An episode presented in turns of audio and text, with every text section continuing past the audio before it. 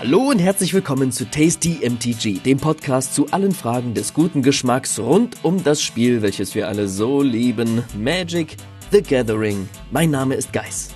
Und ich bin Martin. Heute back ich, morgen brau ich, übermorgen hole ich mir den Spielsieg. Zumindest wenn ich heute und morgen alles richtig gemacht habe. In den letzten neun Jahren haben wir zig Commander-Text gebaut, hunderte Stunden darüber diskutiert, tausende Karten studiert und sind unzählige Male damit gescheitert. Auch nach so langer Zeit sind wir gefühlt immer noch blutige Deckbau-Anfänger und trotzdem geht es heute genau darum. Wie bauen wir unsere Commander-Decks? Das hört ihr jetzt. Los geht's!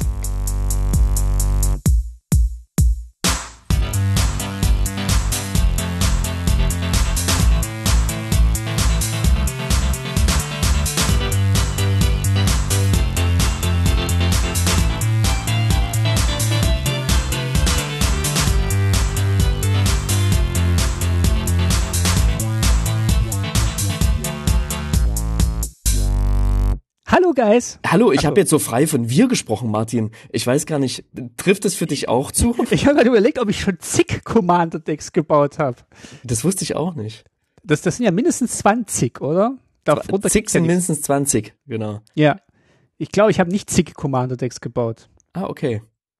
Aber äh, Ehen Commander-Decks.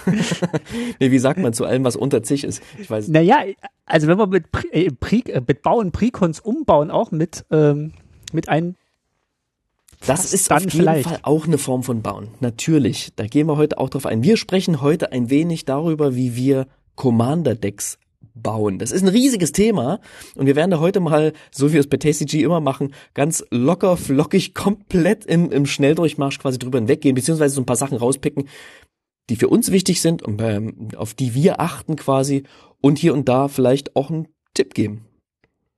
Genau, wir nutzen das kurze Zeitfenster zwischen den neuen Set-Reviews und äh, machen mal was äh, komplett anderes. Ähm, und wie wir darauf gekommen sind, das erklären wir euch jetzt vielleicht auch nochmal in der Vorspeise, würde ich sagen. Geist, was gibt's denn? Äh, ich, ich, locker flockigen Caesar Salad, würde ich sagen. Mm.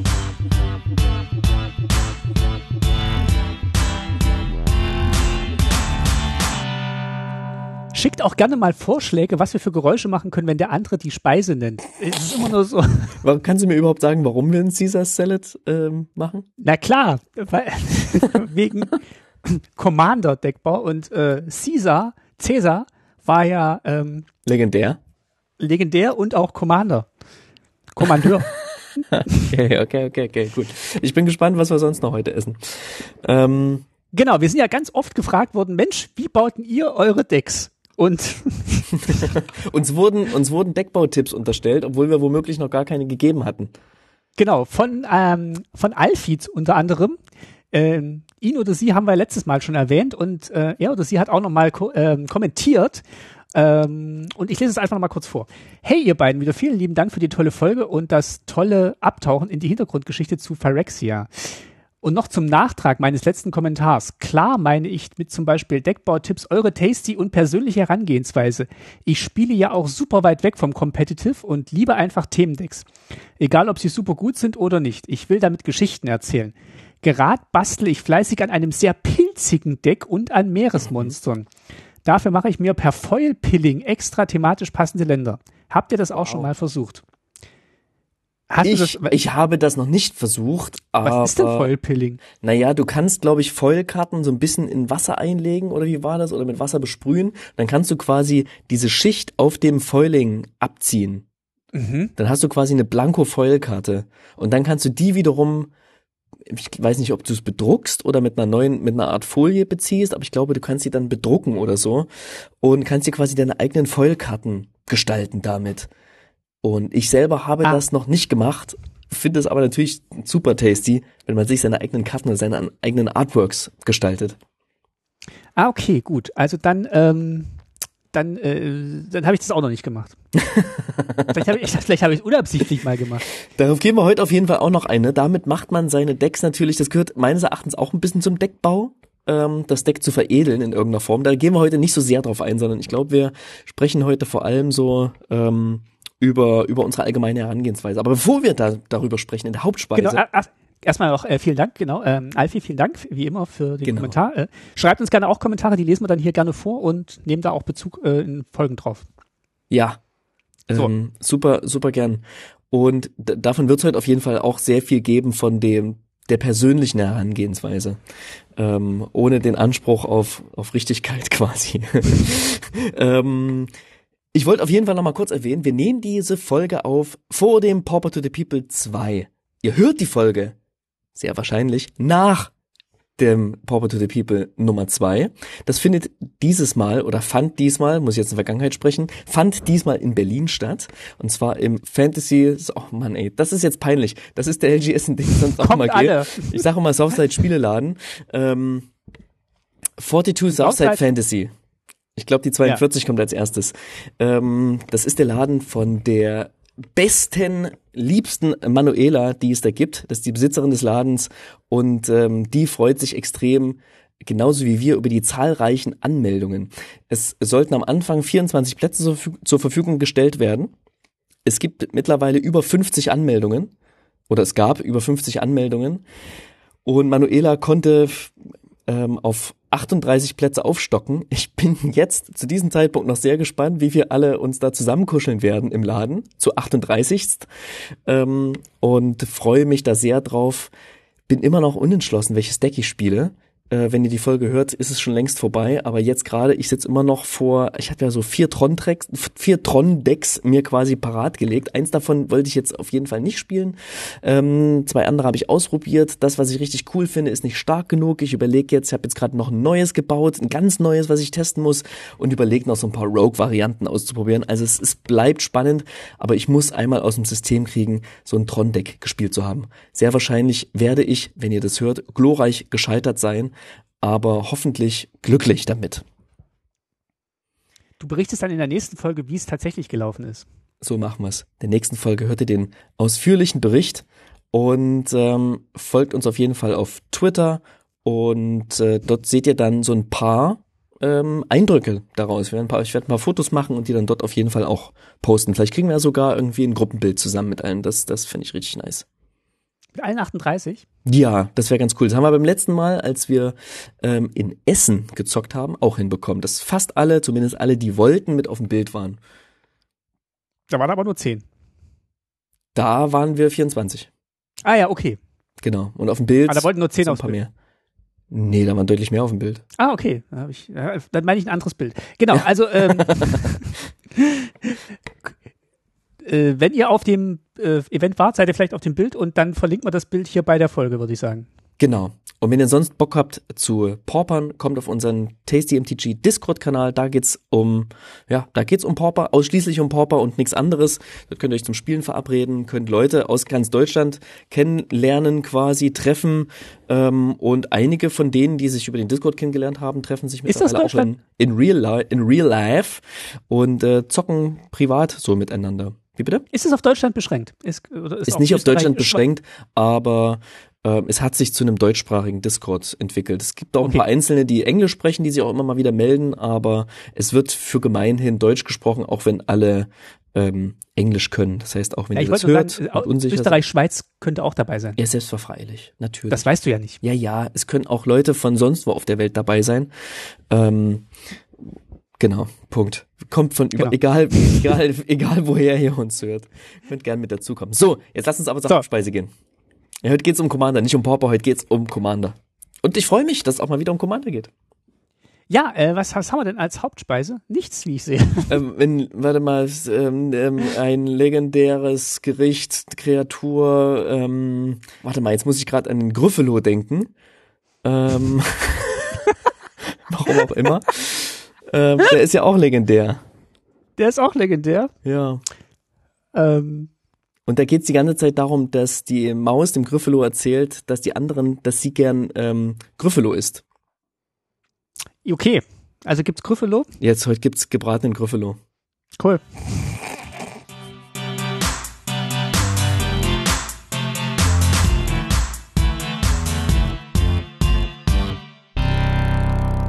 So, wie bauen wir denn so ein Commander-Deck?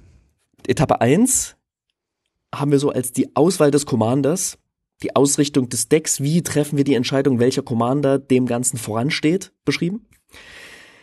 Der zweite Teil dreht sich um den, ja, den, den Bau des restlichen als Decks, das ist die Auswahl der 99 Karten quasi, wie wir diese treffen, wie sich dann das ganze Puzzle zusammensetzt. Und der dritte Teil, der geht um den Deckbau zu der Zeit, wenn wir quasi das spielen, wenn wir es testen und wenn wir das Deck im Grunde überarbeiten oder nochmal gänzlich neu ausrichten. Findest du, das macht Sinn? Macht Sinn. Ma habe ich auch immer so gehandhabt. Also mhm. wenn ich ein Deck gebaut habe, dann bin ich tatsächlich auch so rangegangen und deswegen sprechen wir jetzt auch drüber, weil du wahrscheinlich auch ähnlich rangehst. Ja, total. Ist ja essentiell, ne? Wenn du Commander spielst, musst du einfach einen Commander wählen. Ähm, und das ist mal super easy und mal ist es super knifflig. Na, wir haben ja schon im Intro gesagt, man kann natürlich auch anders rangehen und sagen, man hat schon mal ein fertiges Deck, so ein Precon-Deck und baut das dann um. Dann steht mhm. quasi der Commander ja auch schon fest. Aber lass uns mal von vorne, von vorne anfangen. Ja wenn du ein neues Commander-Deck bauen willst, oh. wie wählst du dein Commander aus? Also, wir haben hier ein paar Punkte aufgeschrieben, also es gibt unterschiedliche Herangehensweisen. Es gibt sehr unterschiedliche Herangehensweisen. Ich würde vielleicht einmal kurz ähm, so eine ganz allgemeine oder so zwei allgemeine Fragen stellen, die ich mir immer stelle. Und das ist tatsächlich, ähm, du weißt ja, ich mache ja mache ja Spiele auch und das das das deckt sich damit auch sehr sehr stark. Nämlich ist immer Deck. die Frage, ja witzig. ähm, gehe ich quasi vom Thema aus und finde meinen Commander. Also komme ich, komm ich vom Thema zu einem Spielmechanismus. Also keine Ahnung, jetzt gerade sitze ich dran, ich möchte gerne ein Vampirdeck bauen. Mhm. Und irgendwie in dieser Welt, in dieser ähm, Blutroter Bund-Welt, Innistrad-Welt irgendwie, ne, aus der schöpfen und was bauen. Hab aber noch keinen Commander. Oder habe ich quasi einen Mechanismus oder habe ich einen konkreten Command, äh, habe ich einen konkreten Mechanismus und gehe von dort aus und finde den Commander. Also zum Beispiel, ich möchte das Enchantress Deck bauen. Ja, also mit mhm. ganz vielen Enchantments möchte ich ein absolutes Value Deck bauen sozusagen. Dann habe ich da auch eine gewisse Auswahl an Karten, die auf die ich da zugreifen kann.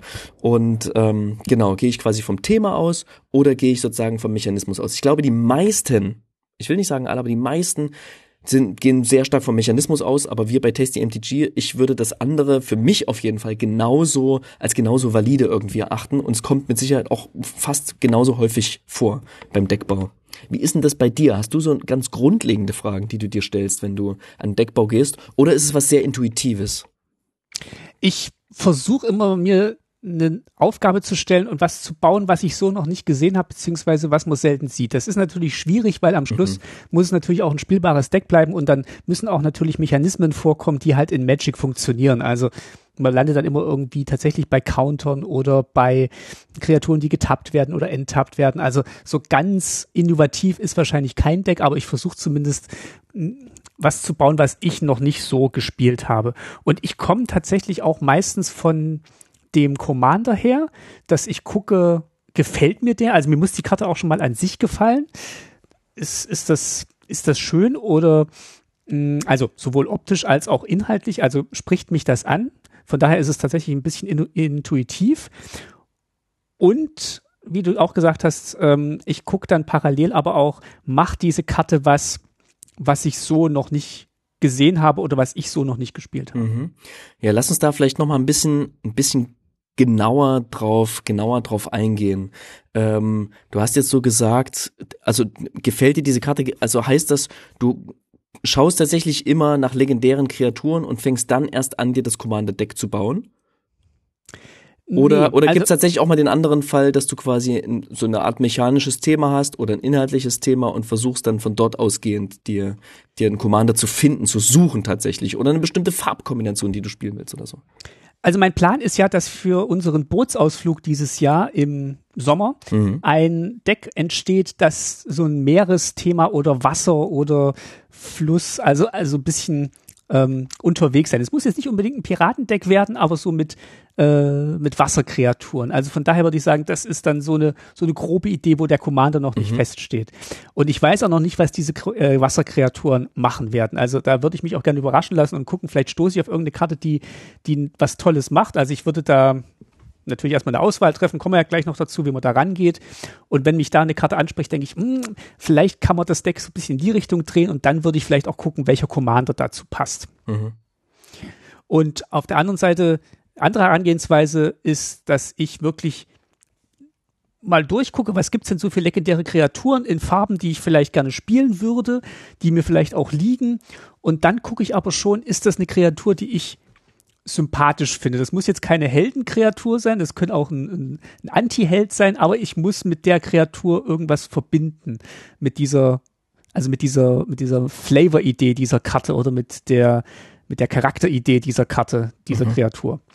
Da, da achte ich schon drauf. Also ich tue mich ich tue mich schwer, tatsächlich äh, Kommandeure zu wählen, die jetzt wirklich Tiere sind und jetzt keine so, so Agenda haben in der Story von Magic, sondern ich versuche dann schon immer so mir eine kleine Geschichte dazu auszudenken und das kann ich mit Tieren natürlich auch machen, aber da, da ist die Hürde noch mal ein bisschen höher. Mhm.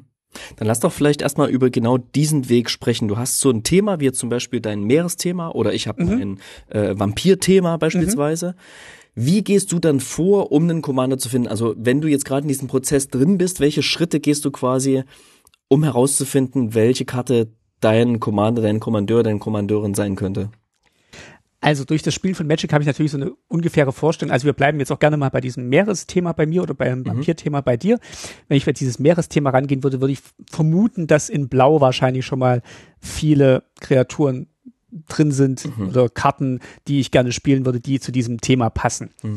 Ähm, dann würde ich mir vielleicht überlegen, okay, ich, ich habe vielleicht auch mal eine ne schwarze Meereskreatur gesehen, so, so ein Kraken, so ein Zombie-Kraken gibt's glaube ich, irgendwo. Ähm, würde ich versuchen, noch eine zweite Farbe mit reinzunehmen. Und dann würde ich, glaube ich, erstmal so eine Suche machen nach Murfolk, Kraken, ähm, Jellyfish und mal gucken, in welchen Farben diese Kreaturen so ungefähr auftauchen, damit ich so ungefähr einen Eindruck bekomme, wie groß das Volumen ist, aus mhm. dem ich dann mich weiter inspirieren lasse. Also sozusagen erstmal auch weggehen vom Commander und erstmal gucken, wie könnte das Deck überhaupt aussehen, auf welchen Commander kann ich denn oder muss ich vielleicht sogar zugreifen, um überhaupt ein komplettes Deck daraus bauen zu können. Genau, ich würde erstmal in dem Fall ohne den Commander-Plan erstmal so gucken, die Idee oder die, das Setting, welche Karten gibt's denn da und mhm. dann den Commander auswählen. Mhm. Also erstmal das Thema ein bisschen erforschen und den Flavor ein bisschen erforschen und zu gucken, ne? Man hat ja einfach diese harte Begrenzung mit der Farbidentität. Welche Farben sind überhaupt die, die ich spielen möchte? Äh, ich hatte ja vor einigen Folgen mein Drei-Fragezeichen-Deck vorgestellt und da war für mich ja sehr, sehr klar, ich möchte blau und ich möchte rot und ich möchte weiß mhm. spielen, weil das die drei Farben von den drei Fragezeichen sind, von dem Logo der drei Fragezeichen so und habe dann sehr sehr lange gesucht, bis ich auf die richtigen Karten gestoßen bin. Jetzt habe ich mein Vampir-Deck, da ist es auch relativ easy zu sagen, okay, es gibt da irgendwie schwarz und rot ich, vielleicht noch schwarz-rot-weiß, ne? Aber schwarz-rot muss da auf jeden Fall mit drin sein. Dann habe ich aber jetzt ein, jetzt ein Deck, an dem ich schon wirklich richtig lange arbeite und es gibt auch schon mehrere Varianten davon und so. Aber ich möchte gerne ein Super Mario Deck bauen. So, und ich habe auch schon eine grobe Vorstellung, aber es fällt mir super schwer, mich auf, mit, mich auf Farben festzulegen. Ähm, und weiß nicht so richtig, in welche Richtung es gehen kann, weil es in so viele verschiedene Richtungen gehen kann.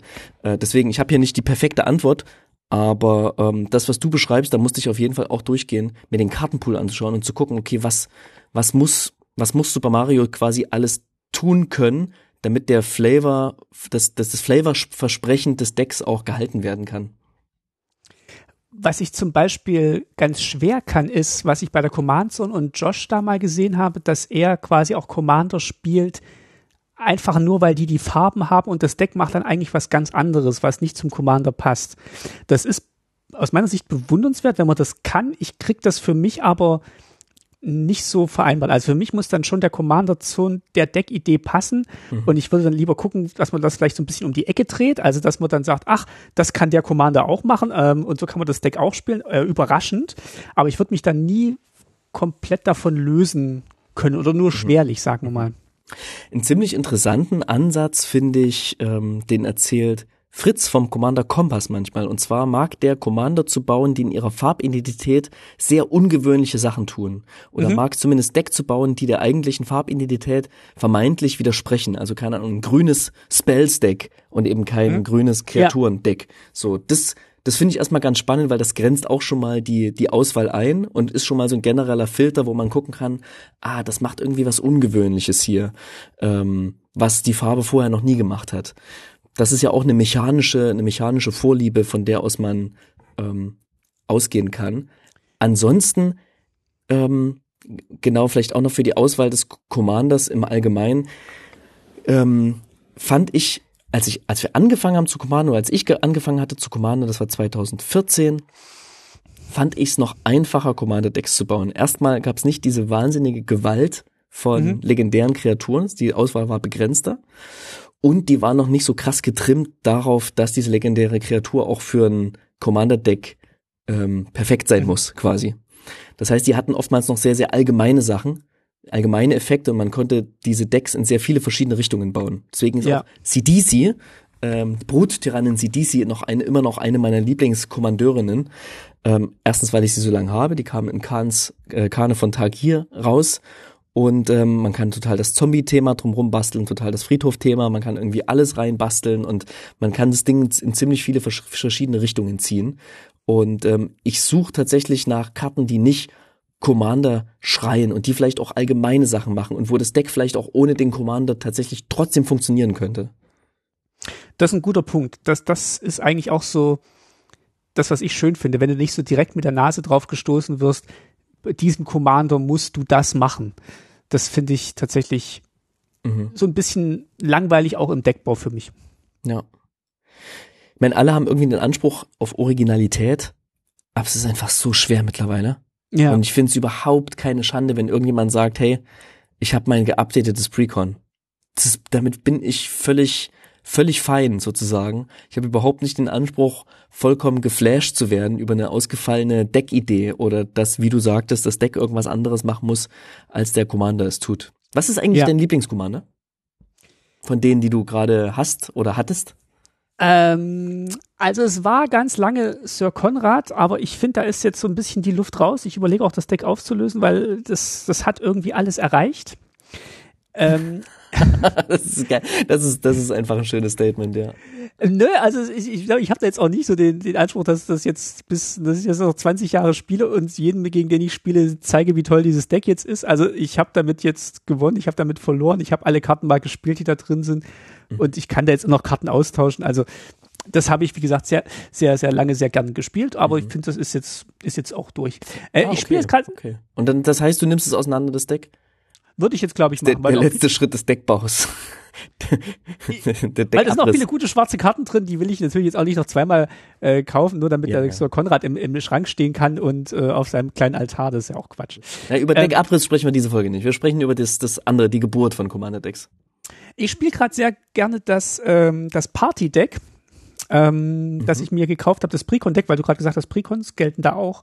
Ähm, das finde ich sehr lustig, weil das äh, eben tatsächlich darauf beruht, dass man eben diese diese D&D-Party da zusammenstellt und ähm, ich glaube, da steckt noch ein bisschen was drin. Da kann man noch ein bisschen was machen, vielleicht auch noch mit dem Dungeon kombinieren. Also ich würde gerne so ein D&D-Deck draus kombinieren. Ähm, das, das reizt mich gerade. Also das, das spiele ich gerade äh, am liebsten. Also wenn ich was Neues ausprobiere, dann kommt es meistens da rein. Mhm. Und Wie ist bei dir? Achso. Ja, ja. Ähm, das ist total schwer zu beantwortende Frage. Ich glaube, von den also unabhängig von den, von den, Decks, unabhängig von den Decks jetzt mal. Ich weiß, es ist schwer, den Commander unabhängig vom Deck zu betrachten. Aber wenn ich mir nur die Kommandeure anschaue, dann ist auf jeden Fall nach wie vor ähm, ich hab's, CDC habe ich schon erwähnt, aber ich muss auch an Brimas denken. Brimas mhm. ist diese legendäre 3-4 Katze, die eins weiß-weiß kostet und die in äh, Born of the Gods rausgekommen ist. Und wenn der angreift, bringt er eine 1-1 wachsame Katze ins Spiel, die mit angreift. Wenn er blockt, bringt er eine 1-1 wachsame Katze ins Spiel, die mitblockt quasi. Und den habe ich mir damals so gebaut, gar nicht auf dieses Token-Thema eingehend, sondern vollkommen um Ausrüstungen herum gestrickt. Warum auch immer. Irgendwie hatte ich das, hatte ich irgendwie dieses, den, den Wunsch, okay, Katzen, Katzen und Stiefel. So, der gestiefelte Kater, das war so das, das Thema irgendwie. Und ähm, das war irgendwie cool. Mir, mir gefällt dieser Commander. Ob das ein cooles Deck ist, ich hadere immer wieder mit dem Deck, aber ich hab's immer noch. Ähm, genau, und mir gefällt auch immer noch Blim. Ähm, äh, Blim, der quasi immer, wenn er einem Gegner Kampfschaden zufügt, ein, ein Permanent quasi abgeben darf und dann bringt man so Permanents ins Spiel, die quasi einen negativen Effekt haben und dann verteilt man die quasi, verschenkt man die an andere. Und den finde ich irgendwie auch vom Design her witzig. Unabhängig vom Deck. Auch wenn das Deck immer wieder das Gleiche macht und das Deck nur in eine Richtung gebaut werden kann. Ne? So, das sind vielleicht auch Negativaspekte. Aber der Commander erstmal an sich, dieser kleine, fies grinsendes, dieses fies grinsende Teufelchen, so, ähm, das gefällt mir und sowas reizt mich, wenn so ein Deck wenn so ein Commander Charakter hat irgendwie. So, das, das finde ich irgendwie cool. Und dazu gehört, wie du sagtest, auch die Illustration, auch das Artwork. So. Vielleicht noch ein Punkt tatsächlich zur Commander-Auswahl. Ich hatte mir hier noch aufgeschrieben, manchmal wird man auch inspiriert, indem man zum Beispiel in einem Draft eine Karte zieht und denkt, ach, das ist ja toll, also dass die macht und dann habe ich die einmal gespielt vielleicht und da würde ich mir gerne diesen Effekt, den die Karte dann auslöst in mir oder im Spiel auslöst, den würde ich gerne nochmal so ein bisschen auf elf drehen und da würde ich gerne ein Commander-Deck draus bauen. Das ja. kann auch eine schöne Inspiration sein, finde ich. Also man hat so ein bisschen gespürt im Draft oder im Pre-Release, ah, dahin kann es gehen. Das hat einmal geklappt in sechs Spielen. Mhm. Das hat sich gut angefühlt. Das mhm. würde ich gerne öfter erleben.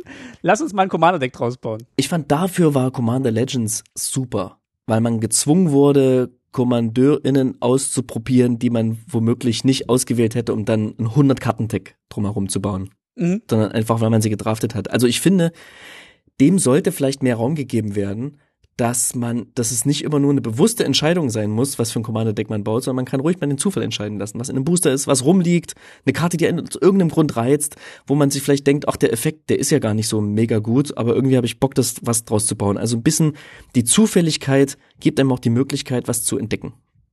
Oder klickt bei Scryfall öfter mal auf Random Card und nehmt die erste legendäre Kreatur, die dabei auftaucht. Uh, Finde ich auch ein schöner. Challenge accepted. ja, genau, richtig, also, richtig cool. Ich, ähm, ähm, wie gesagt, die einzelne Folge nur zu diesem Thema machen wir dann irgendwann noch.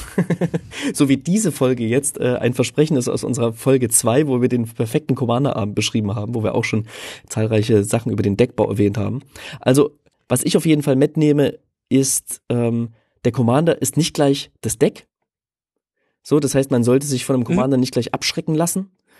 Ähm, und man sollte die Wahl des Commanders auch nicht so sehr überhasten, meines Erachtens. Wenn man ein schönes Thema hat, kann man ruhig erstmal eine Weile diesem Thema nachspüren. Und äh, der ja. Commander kann sich dann durchaus darin finden. Genau, also der Commander ist nicht das Deck, sondern das, das Deck ist das Deck. Genau. Deswegen lass uns doch über das Deck sprechen, Martin. Komm, wir gehen genau, mal weiter. Ich, ich hatte ja gerade schon gesagt, also ähm, dies, diesen, diesen Pool, äh, den, ich lasse mich da inspirieren. Das, das kann man natürlich, ähm, also wie, wie funktioniert das jetzt ähm, in, der, in der Realität? Also es gibt zwei Herangehensweisen, wie ich das dann mache. Also einmal ähm, früher, als ich noch viel mehr physisch mit Karten gespielt habe, also sagen wir mal vor 2020, ähm, habe ich die, habe ich dann halt immer meine Kiste durchgeguckt nach den letzten Sets und habe geguckt, ach guck mal, die Karte würde ich gerne mal spielen, die Karte würde ich gerne mal spielen, die Karte würde ich gerne mal spielen. Habe ich die mal so rausgelegt. Also so habe ich zum Beispiel das Sir Conrad Deck gebaut. Ich habe dann irgendwie schwarze Karten durchgeguckt. Das ist relativ einfach, muss ich bloß eine Spalte in dieser Box durchgucken, nur die schwarzen Karten. Habe ich gedacht, ach, die würde ich gerne mal spielen, die würde ich gerne mal spielen, die würde ich gerne mal spielen. Und dann habe ich die mal auf den Tisch gelegt und dann waren das natürlich mhm. deutlich mehr als 100. Parallel habe ich dann auch noch mal ähm, bei Scryfall geguckt. Ähm, Sir Konrad guckt ja darauf, wenn Karten den Friedhof berühren, verlassen, Kreaturen sterben und dann habe ich das eben als Suchworte mal eingegeben und dann auch nochmal geguckt, welche Karten mir da so über den Weg laufen. Ähm, vielleicht so die letzten, vielleicht man kann es ja auch zeitlich so eingrenzen und sagen, also, guck mal die letzten zehn Jahre oder die letzten fünf und dann, dann kommen da auch nochmal so ein paar Ideen raus. Also das, das vielleicht mal so, um einen ersten Eindruck zu bekommen. Und dann kristallisiert sich eigentlich schon relativ schnell raus, was denke ich, ah ja, das passt besser, das passt weniger gut und so grenzt das sich das dann erstmal ein. Aber vielleicht erstmal bis hierhin. Mhm. Ja, ich glaube, du beschreibst da schon mal zwei grundlegend unterschiedliche An Herangehensweisen, ne? Wobei die eine für mich überhaupt nicht mehr funktioniert, und zwar das analoge Deckbauen. Mhm. Dass man erstmal mit dem arbeitet, was rumliegt. Ich habe das damals gemacht, als ich die Heuschreckengottheit gebaut habe, mhm. Locust God. Ähm, kurz gesagt, die machten 1-1 äh, Insekt-Spielstein äh, mit Eile der fliegt immer, wenn man eine Karte zieht. Also habe ich meine roten und blauen Karten durchgeguckt, nach äh, Effekten die Karten ziehen. Und habe einfach mhm. alle möglichen Karten rausgesucht, Kreaturen, Spells, alles mögliche zusammengeschmissen. Sie ist relativ teuer, also habe ich geguckt, dass ich irgendwie Ramp hab und so, habe das zusammengeschmissen, habe mir das Deck gebastelt und habe dann losgespielt. Und es war erstmal okay, weil das Power-Level unserer Playgroup noch nicht das war, was es heute ist. Mhm. Ich weiß, wir haben mit unserer Playgroup da einige Gespräche, ne? die werden auch immer ongoing geführt und so. Das ist ähm, auch gar nicht so das allereinfachste Thema, aber es funktioniert meines Erachtens für mich nicht mehr so gut, einfach so nur mit den Karten, die ich habe, ein Deck zu bauen, um dann die das dann halt auch mithalten kann irgendwie. Stattdessen das stimmt leider, ja. baue ich immer öfter digital. Also dass ich mhm. ähm, eine Zeit lang was Architect, jetzt ist es zurzeit ähm, Moxfield, was ich nutze, mhm. dass ich mir dort die Karten zusammensuche und Verschlagworte und dann nach so den üblichen Deckbauprinzipien wirklich aus diesem Pool der 25.000 Karten, die Magic plus minus äh, aktuell hat, die Karten wähle, die die besten sind für mein, für mein Deck oder die vermeintlich besten. Da würde ich gerne mal kurz einhaken. Wie entscheidest du, was die besten sind? Ähm, wir kommen gleich, gleich noch zu einem Punkt, wo, also für jeden Effekt gibt's ja zig Karten. zig, wenn nicht sogar Wertkarten, ähm, die diesen, die diesen Effekt machen. Ja. Ähm, wie entscheidest du, welche, welcher davon zumindest mal in die engere Auswahl kommt? Also über EH Rack sprechen wir gleich noch. Ähm, ja. Budget, Budget spielt für mich auf jeden Fall eine Rolle. Ich bin nicht zu bereit. Zu dem Zeitpunkt schon, ja? Zu dem Zeitpunkt schon. Ich bin nicht bereit, ein Deck zu bauen oder überhaupt ein Deck zu konzipieren, was von sich aus schon so teuer ist, dass ich weiß, ich werde es so gar nicht spielen können, weil ich mir keinen 25 Euro Cyclonic Rift leisten werde. So. Deswegen. Echt so teuer mittlerweile? Habe ich zumindest gestern gesehen. Vielleicht ist es Wahnsinn. nicht ganz so teuer, ne? Aber so. Ähm, Vollkommen crazy. Als wir angefangen haben zu spielen, war er bei drei Euro. Das war mir schon zu viel. Ich hatte eine Zeit lang so eine, ich hatte eine Zeit lang so eine 1-Euro-Politik, dass ich immer sage, hey, wenn ich Karten ziehe, dann dürfen die so viel wert sein, äh, wie sie sollen. Wenn Stimmt, ich mir ich Karten kaufe für ein, für eine, für ein Deck, dann dürfen die nicht mehr als 1 Euro kosten. Irgendwann war es 1,50. Und dann hat sich das ein bisschen aufgelöst, weil es gab so ein paar Karten, die ich einfach sehr gern spielen wollte. So, keine Ahnung, Leben aus Leben, Life from the Loam, war so eine Karte, ja. die ich gern in meinem CDC-Deck gespielt habe. Die hat halt 10 Euro gekostet, die habe ich mir zum Geburtstag schenken lassen. So, habe ich mir nicht gekauft, aber ähm, genau, dann weichte das so ein bisschen, weichte das ein bisschen auf. Also das Budget spielt an dem Punkt schon für mich eine Rolle. Und die Idee von Budget Commander, also dass man sagt, hey, das Deck, was ich baue, das darf nicht mehr wert sein als 25 Euro bei der Euro-Anzeige auf Moxfield, das finde ich ziemlich befreiend. Ziemlich befreiend, weil es heißt, okay, ich kann auf den gesamten Kartenpool zugreifen, solange eben diese Gesamtsumme nicht überschritten wird, habe ich am Ende ein Deck, was ich mir auf jeden Fall leisten kann und was ich spielen werde. Und wo es eben andere Leute in meiner ähm, äh, Playgroup gibt, die auch ein Budget-Deck haben mittlerweile. Das ist ja echt ganz cool, dass sich da alle irgendwie so auch drauf einlassen konnten. Und ähm, genau, hatte ich zuletzt auch erst gegen ähm, Proxy Pierce ähm, Budget Deck gespielt und gnadenlos verloren. Der hat sich zwei Budget Decks gebaut und sind einfach so unfassbar gut. Das ist einfach richtig, richtig cool. Ähm, genau. Das heißt, das spielt für mich eine Rolle. Spielt das für dich auch eine Rolle? Was das kostet, mhm. zu dem Zeitpunkt noch nicht. Okay. Also ich würde dann erstmal so eine Auswahl treffen, weil ich eben jetzt auch sehr viel digital baue. Also auch wenn ich die Karten rausgesucht hatte für Sir Conrad, dann konnte ich trotzdem nicht alle Lücken schließen, mhm. die so ein Deck haben soll. Ähm, können wir gleich nochmal drauf eingehen, was man denn so drin haben sollte im Deck. Da gibt's ja auch unterschiedliche Sichtweisen, aber es gibt so ein paar ähm, ja, so, so ein paar Faustregeln. Aber ähm, wenn ich dann irgendwie merke, ich kann diese Lücken nicht schließen, dann gucke ich eben auch ähm, online und pack die erstmal so ins Deck und wenn ich dann das, ähm, dass das den, den Warenkorb fülle bei Card Market und merke, oh, äh, wenn ich sage, diese Karte kostet irgendwie 34 Euro, dann, äh, dann nehme ich die nicht, dann gucke ich lieber, ob es da was anderes gibt. Aber du hast gerade schon die Faustregeln erwähnt. Ähm, ist, viele Leute hassen die Faustregeln, viele Leute mögen die nicht, viele Leute lehnen die ab. Mir geben die Faustregeln Halt. Okay. Und jetzt erstmal die Frage, es kann ja sein, dass wir unterschiedliche Faustregeln haben. Was sind denn so deine Faustregeln beim Deckbau? Also erstmal gucke ich natürlich, also ich gucke jetzt eher, dass mehr Länder sind, so sagen wir mal so 38, 37, 38 Länder. Mhm.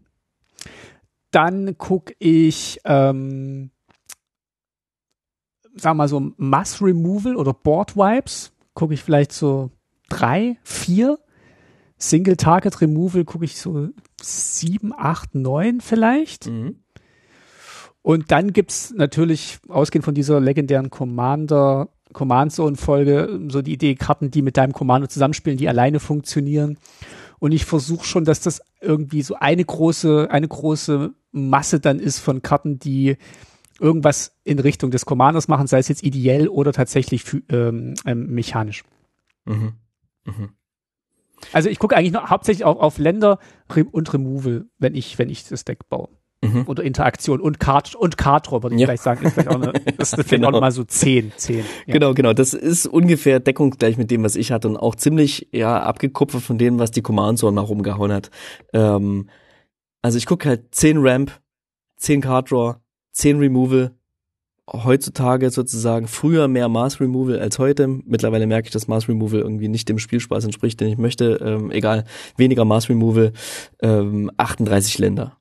So, mittlerweile ist ja auch von der Command Zone schon wieder neue Stats-Folgen rausgekommen, wo klar wurde, okay, hey, vielleicht sind 36 ist die richtigere Zahl, vielleicht 35 oder 34 sogar. sogar.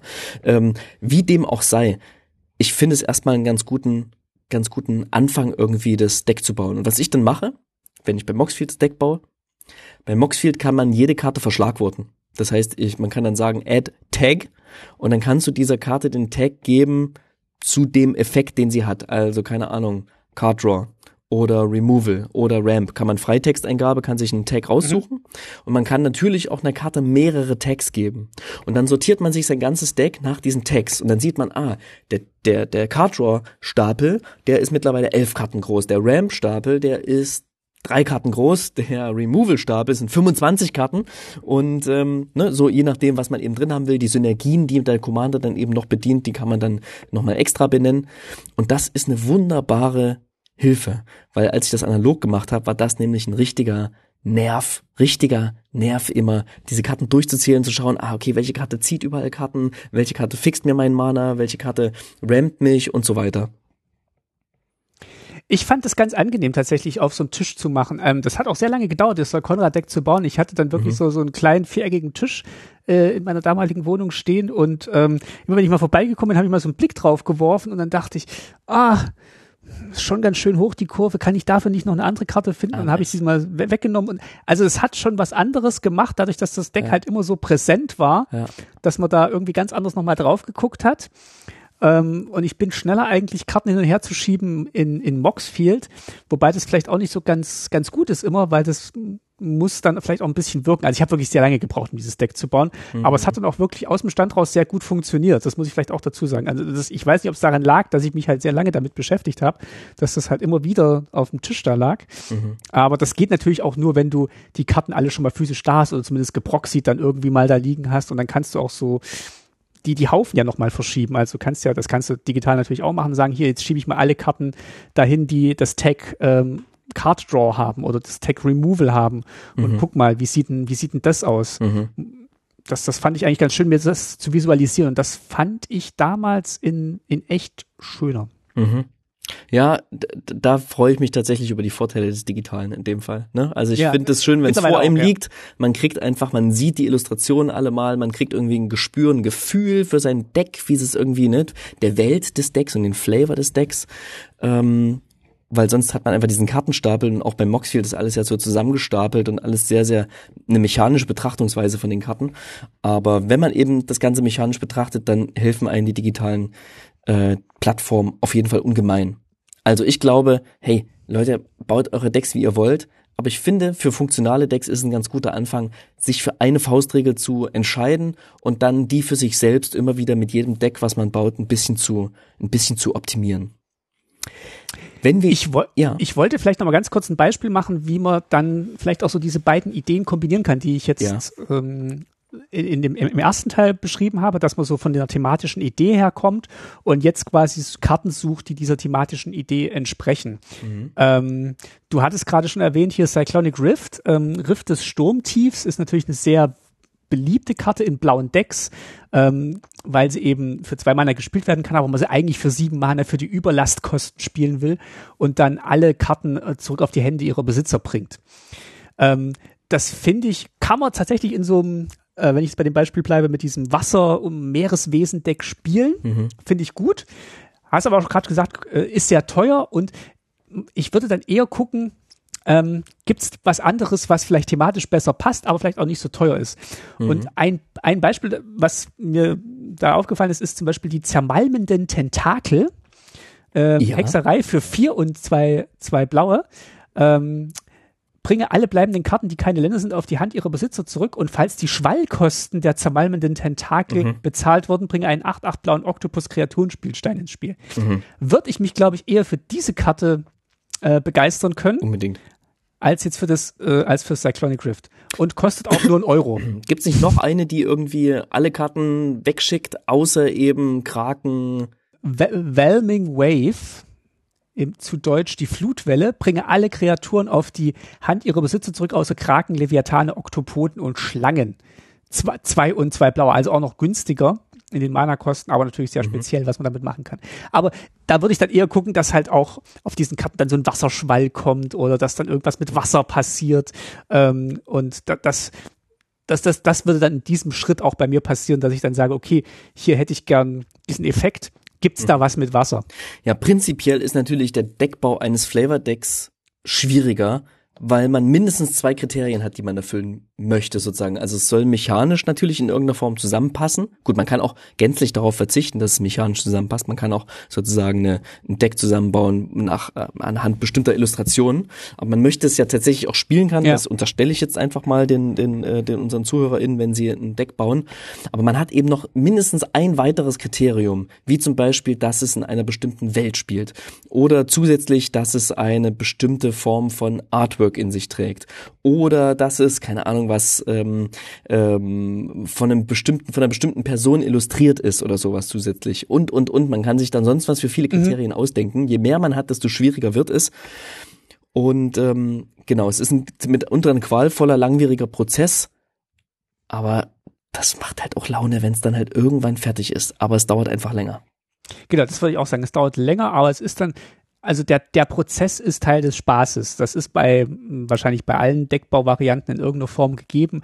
Aber hier dann wirklich noch zu sagen, ah, Mensch, dieser Effekt, der, der ist eigentlich super oder diese Karte ist eigentlich super, aber da, die passt mir thematisch noch nicht oder die Illustration gefällt mir noch nicht so hundertprozentig. Ich habe auch eine Karte rausgenommen aus der Konrad, weil mir die Illustration nicht gefallen hat, obwohl mhm. die mechanisch sehr gut war. Ähm, ich fand den Corpse Orger, finde ich irgendwie keine so schöne Illustration, die habe ich dann rausgenommen, obwohl die mechanisch eigentlich gar nicht so schlecht ist in dem Deck. Aber ähm, ich, ich wollte die dann einfach auch nicht haben. Und ich wollte die nicht auf der Hand haben.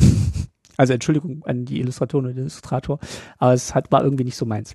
Äh, und ähm, genau, das, das ist dann also der Prozess, der in diesem Stadium dann bei mir auch stattfindet, dass ich das dann immer mehr einenge und gucke, welche Karten machen was.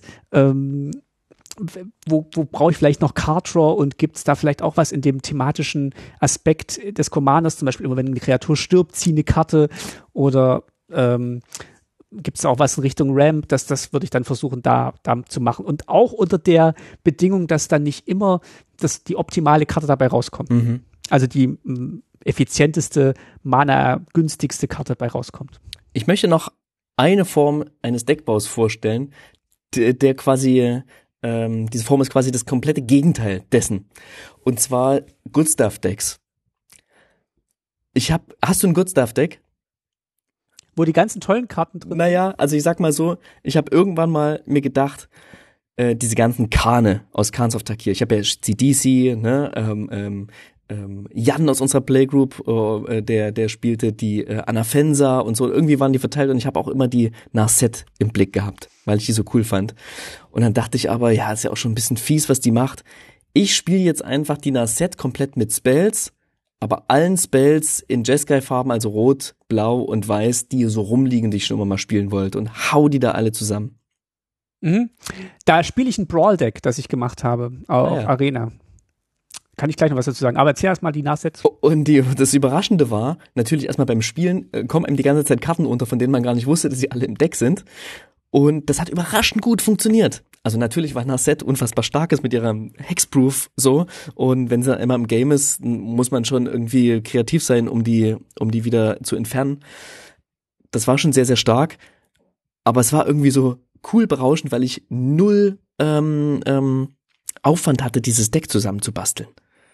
Und das war so eine kleine Wundertüte, immer wenn ich das ausgepackt habe. Ich habe das immer noch. Ich habe es mittlerweile thematisch so ein bisschen angezogen, aber ich habe zumindest versucht, dieser der Idee treu zu bleiben, dass ich keine Karten extra kaufe, die ins Nasset-Deck sollen, sondern alles, was ich beim Draft ziehe, was in die Farben passt, was ungefähr thematisch einigermaßen einigermaßen hinhaut, das kommt damit rein.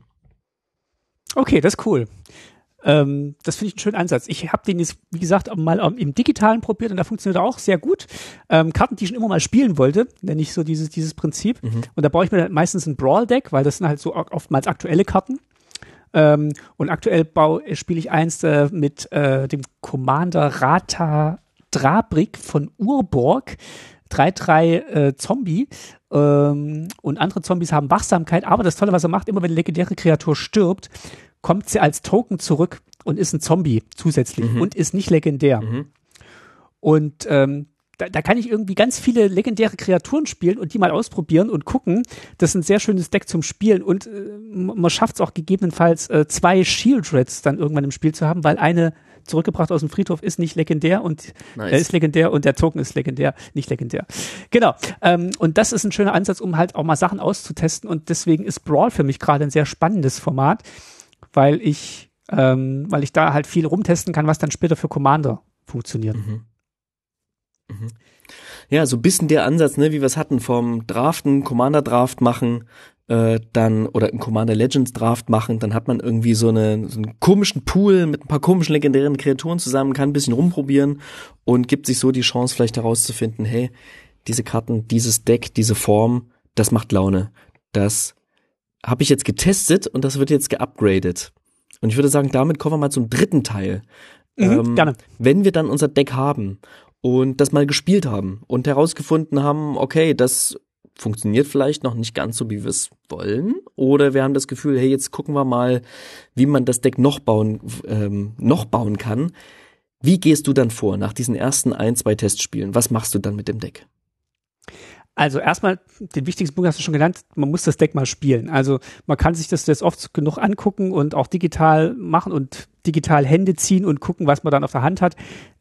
Es bringt nichts, wenn man das nicht einmal gespielt hat und geguckt hat, was passiert. Und dann versuche ich mir, ich habe mir dann tatsächlich auch mal eine Zeit lang immer aufgeschrieben, wie so diese Spiele verlaufen sind oder mh, was mir in diesen Spielen aufgefallen ist oder was, wo Schwächen des Decks waren. Also wurde der Commander irgendwie, war der sehr anfällig für Removal oder ist das Deck nicht so richtig in Gang gekommen, weil ich zu wenig Mana hatte? Also wo waren die Schwächen des Decks und was hat auch sehr gut funktioniert?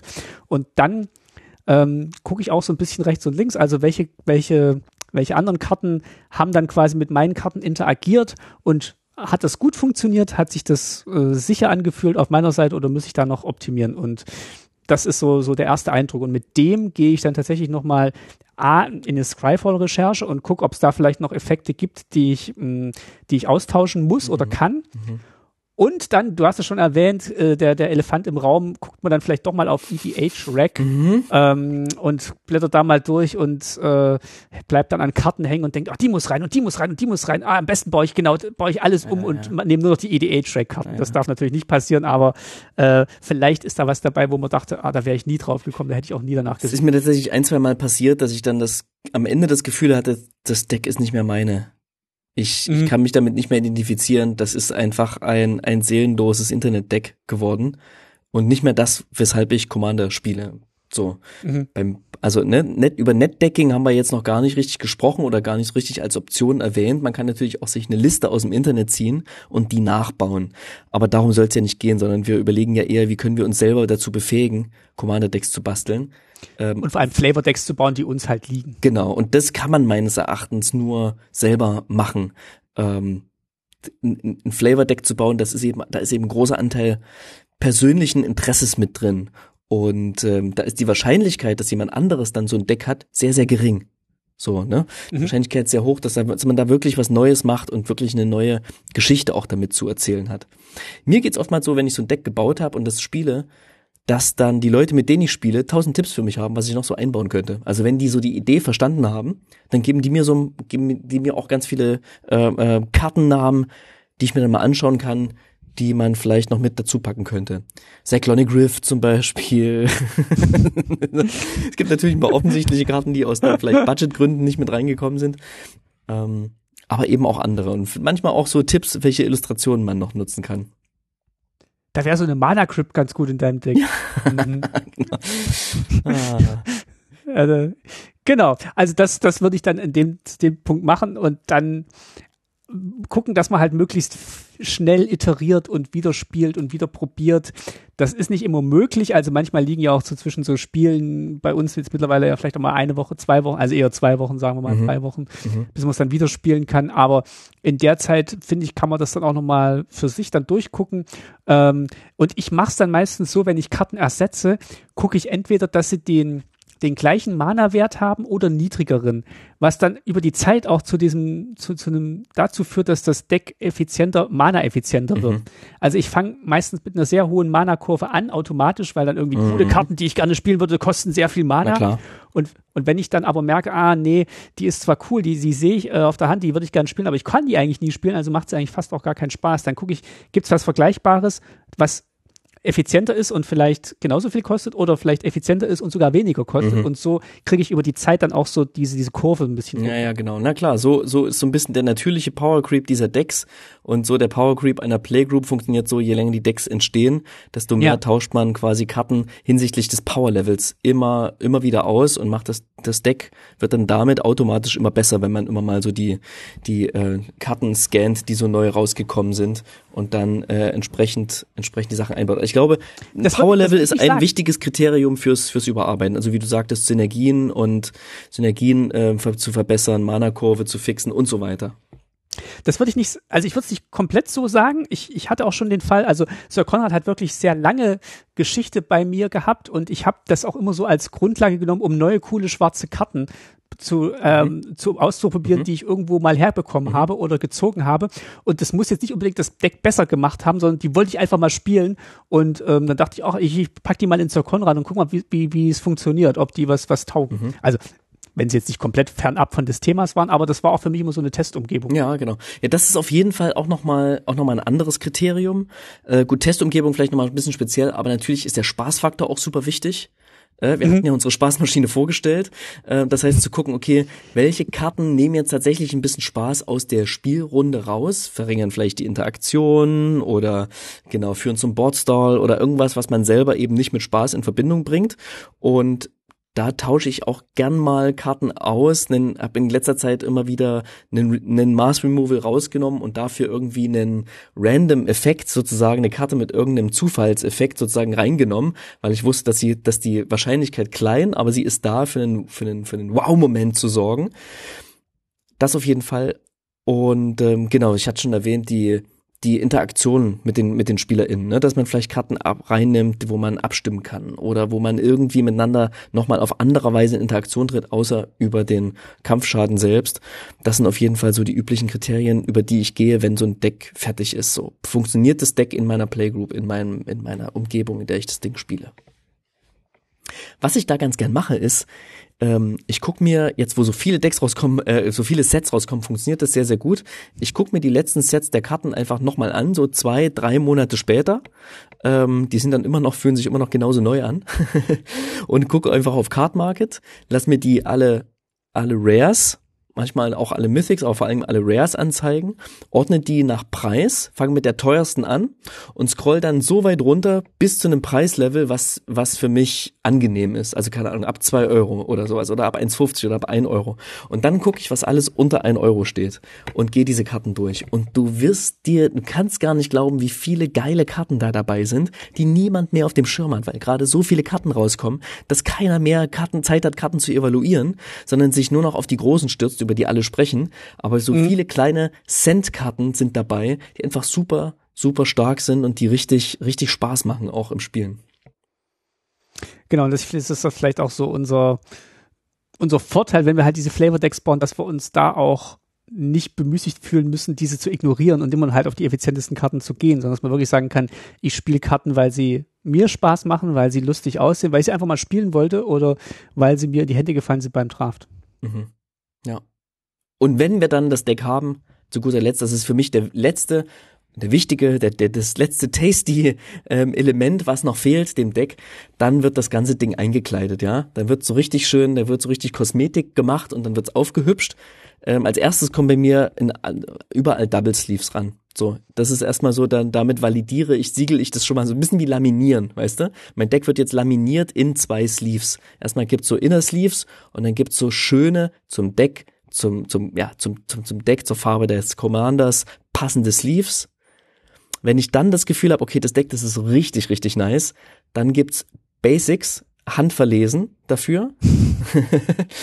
und wenn ich dann das Gefühl habe, Mensch, das ist ja, das ist ja, das geht in fast schon in das Pantheon meiner meiner Commander Decks ein, dann hole ich noch passende Würfel, sofern sie gebraucht werden. Die Tokens sind natürlich auch noch ganz wichtig. Ähm, und das ist bis jetzt noch nicht vorgekommen, weil ich meine meine Decks ähm, anders sortiere. Ähm, aber man kann sich natürlich noch passende Deckboxen aussuchen zum Deck. Für andere Leute ist es vielleicht ein Kriterium, was sie eher in, in, in Betracht ziehen müssen, die passende Box zu holen. Und ganz, ganz oben drauf. Die Krone, das Sahnehäubchen, die Kirsche auf dem Sahnehäubchen, auf dem die Krone quasi ist, die Krone auf der Kirsche des Sahnehäubchens. Das ist dann vielleicht sogar noch die passende Playmat, die man dem Deck schenkt. Und dann noch das Cosplay zum Commander. Das Cosplay zum Commander, geil. Warum habe ich daran noch nicht gedacht? Ja, ähm, sehr gut. Nee, finde ich auch. Also ähm, ich ich gucke auch, dass die, dass die Sleeves natürlich passen. Ähm, Double gesleeved sind meine Karten, glaube ich, tatsächlich fast alle. Also sind es, äh, sind es alle Inner Sleeves, aber ja, man, man guckt dann nochmal wirklich, dass dann alles zusammenpasst und äh, ich wähle dann tatsächlich auch Basics aus, die, die mir gut gefallen und die da reingehören. Jetzt sind wir einmal so über den Deckbau drüber gehuscht ähm, und ich hoffe, dass ihr euch daraus ein bisschen was mitnehmen konntet. Das waren so ein bisschen mehr oder weniger unsere allgemeinen Deckbauweisheiten, die wir so im alltäglichen Deckbau mit uns führen. Ich glaube, wenn wir ähm, demnächst mal wieder ein Flavor Deck vorstellen, wie gesagt, ich habe schon angedeutet, ich arbeite immer noch an meinem Super Mario Deck, dann kann ich in dem Punkt dann auch noch mal ein bisschen genauer darauf eingehen, wie ich dabei vorgegangen bin. Ansonsten könnt ihr euch sehr, auch sehr, sehr gern die Folge zu dem drei Fragezeichen Deck anhören. Da hört ihr auch schon ein bisschen, wie dieses Flavor Deck entstanden ist. Oder wenn ihr ein bisschen mechanischeren Deckbau hören wollt, dann hört euch gern die Folge an zu Martins Arcades Deck, ähm, wo er quasi ein Deck rund um Mauern und Mechanismen Mauern und eben das, was Arcades ermöglicht, dass Mauern dann auch angreifen dürfen, äh, gebaut yes. hat. Das könnt ihr euch auch sehr, sehr gern reinziehen. Also wir versuchen, diese Deckbaufolgen, Commander-Deckbaufolgen immer mal wieder einzuflechten. Heute gab es mal so ein bisschen den allgemeinen Rundumschlag. Genau, und damit belassen wir und freuen uns auf die nächste Folge. Wie gesagt, Richtung Sommer gibt's ja vielleicht auch ein Flavor-Deck, das äh, im Wasser spielt. Äh, Freue ich mich vielleicht schon, wenn ich das vorstellen kann. Aber für heute soll es damit erstmal genug sein. Und wir kommen zur Nachspeise. Und äh, die haben wir tatsächlich wieder aufgeschrieben. Geist, äh, welche, welche ist es denn? Ich kann mir schon denken, warum du es aufgeschrieben hast. Ein Fürstpückler-Eis. Richtig. Mm.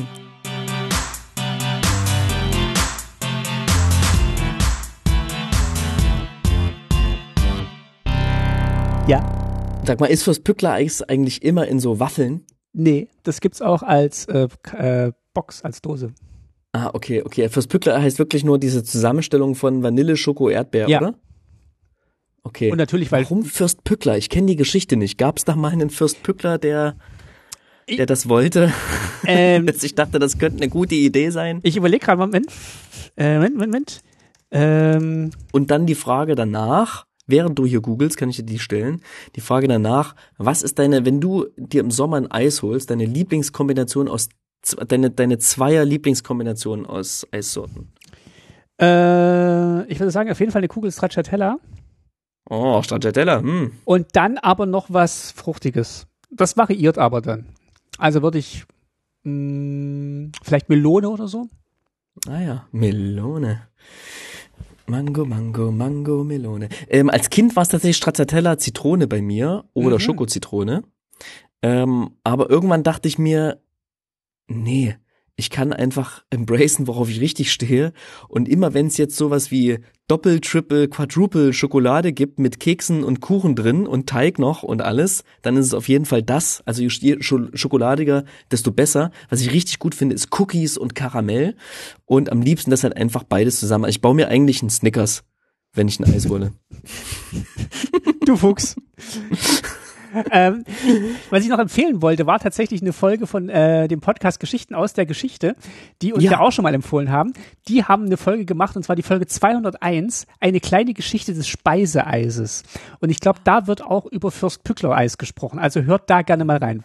Geschichten aus der Geschichte, Folge 201. Und mit diesen Worten sind wir in der Nachspeise gelandet und danken wie immer herzlichst unseren UnterstützerInnen auf Steady. Mhm. Das sind dieses Mal Dennis, Axel, Sönke, Lutz und Daniel. Vielen lieben Dank.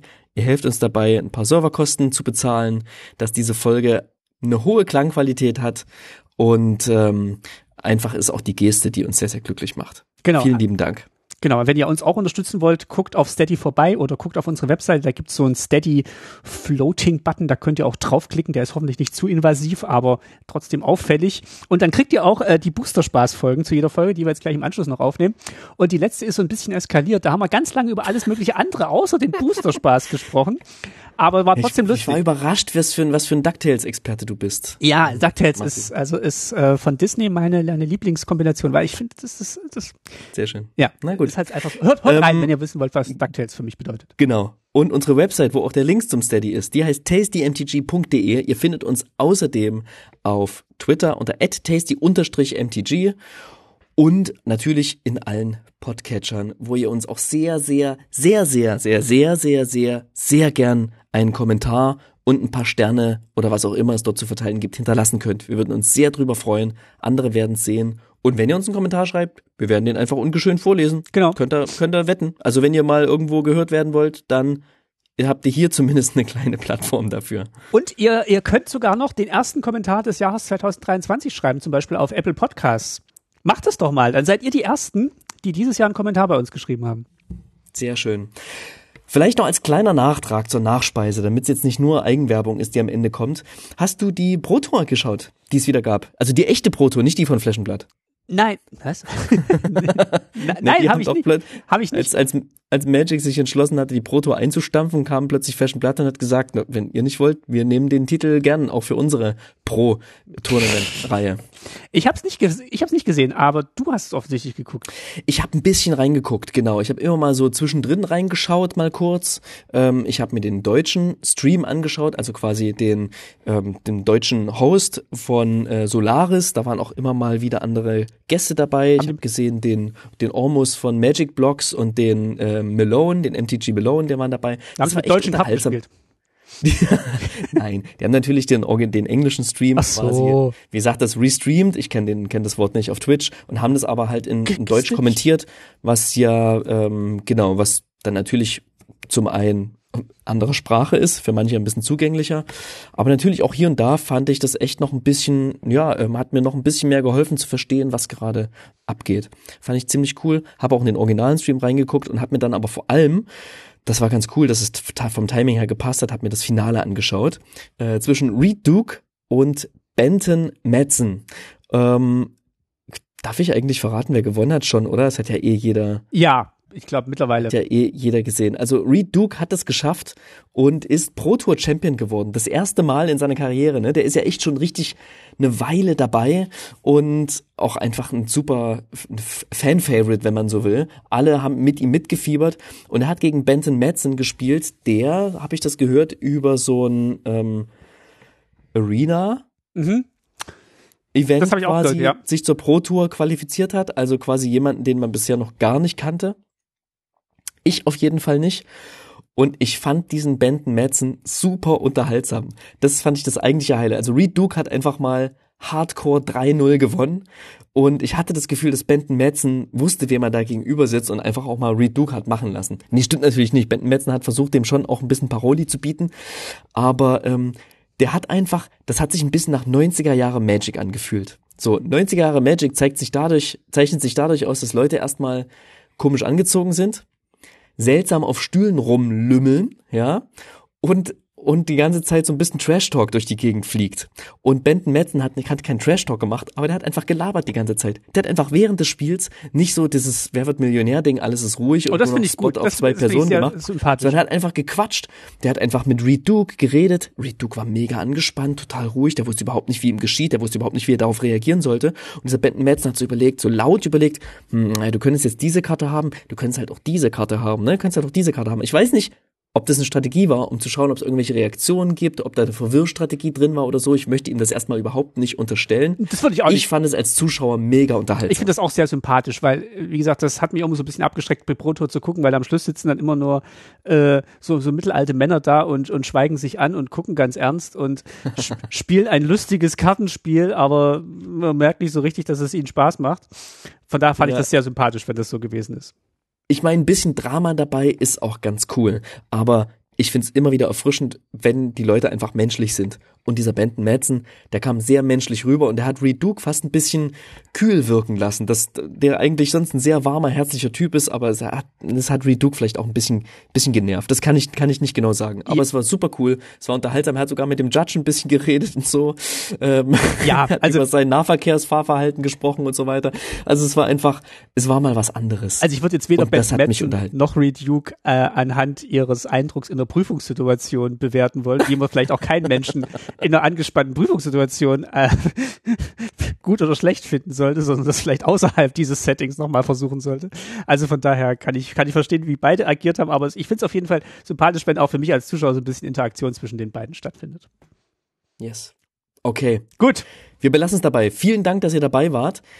Hinterlasst uns einen Kommentar, was euer Nummer eins Tipp ist zum Deckbau. Das würde mich interessieren. Yes. Dann behalten, dann führen wir die Diskussion vielleicht gemeinsam auch noch ein bisschen weiter. Und wir hören uns beim nächsten Mal. Es war mir eine Freude, Martin, mit dir heute diesen Podcast aufzunehmen. Mir auch. Vielen Dank und ich freue mich auf dein Krakendeck. Ja, ich bin jetzt auch nochmal super ge gepumpt, das zu bauen. ich wollte ein schönes, ich wollte ein schönes Wortspiel machen mit. äh, Pumpt, Pumpen, erinnert mich an, den, an, den, an, den, an, an, an den Klempner. Muss ich wieder an Super Mario Nee, denken. pass auf, äh, ich, ich versuche ein, ein spritziges äh, Wasserdeck zu bauen. Sehr gut. Mach mal was Erfrischendes. Ja, Was mit ich. Tiefgang. Gut, dann sagen wir Tschüss und äh, wir machen noch eine Folge, bevor March of the Machines rauskommt. Haben wir uns Yes. Komm, jetzt nehmen wir einen Boosterspaß auf. Tschüss Mach euch allen zusammen. Tschüss. Bis bald.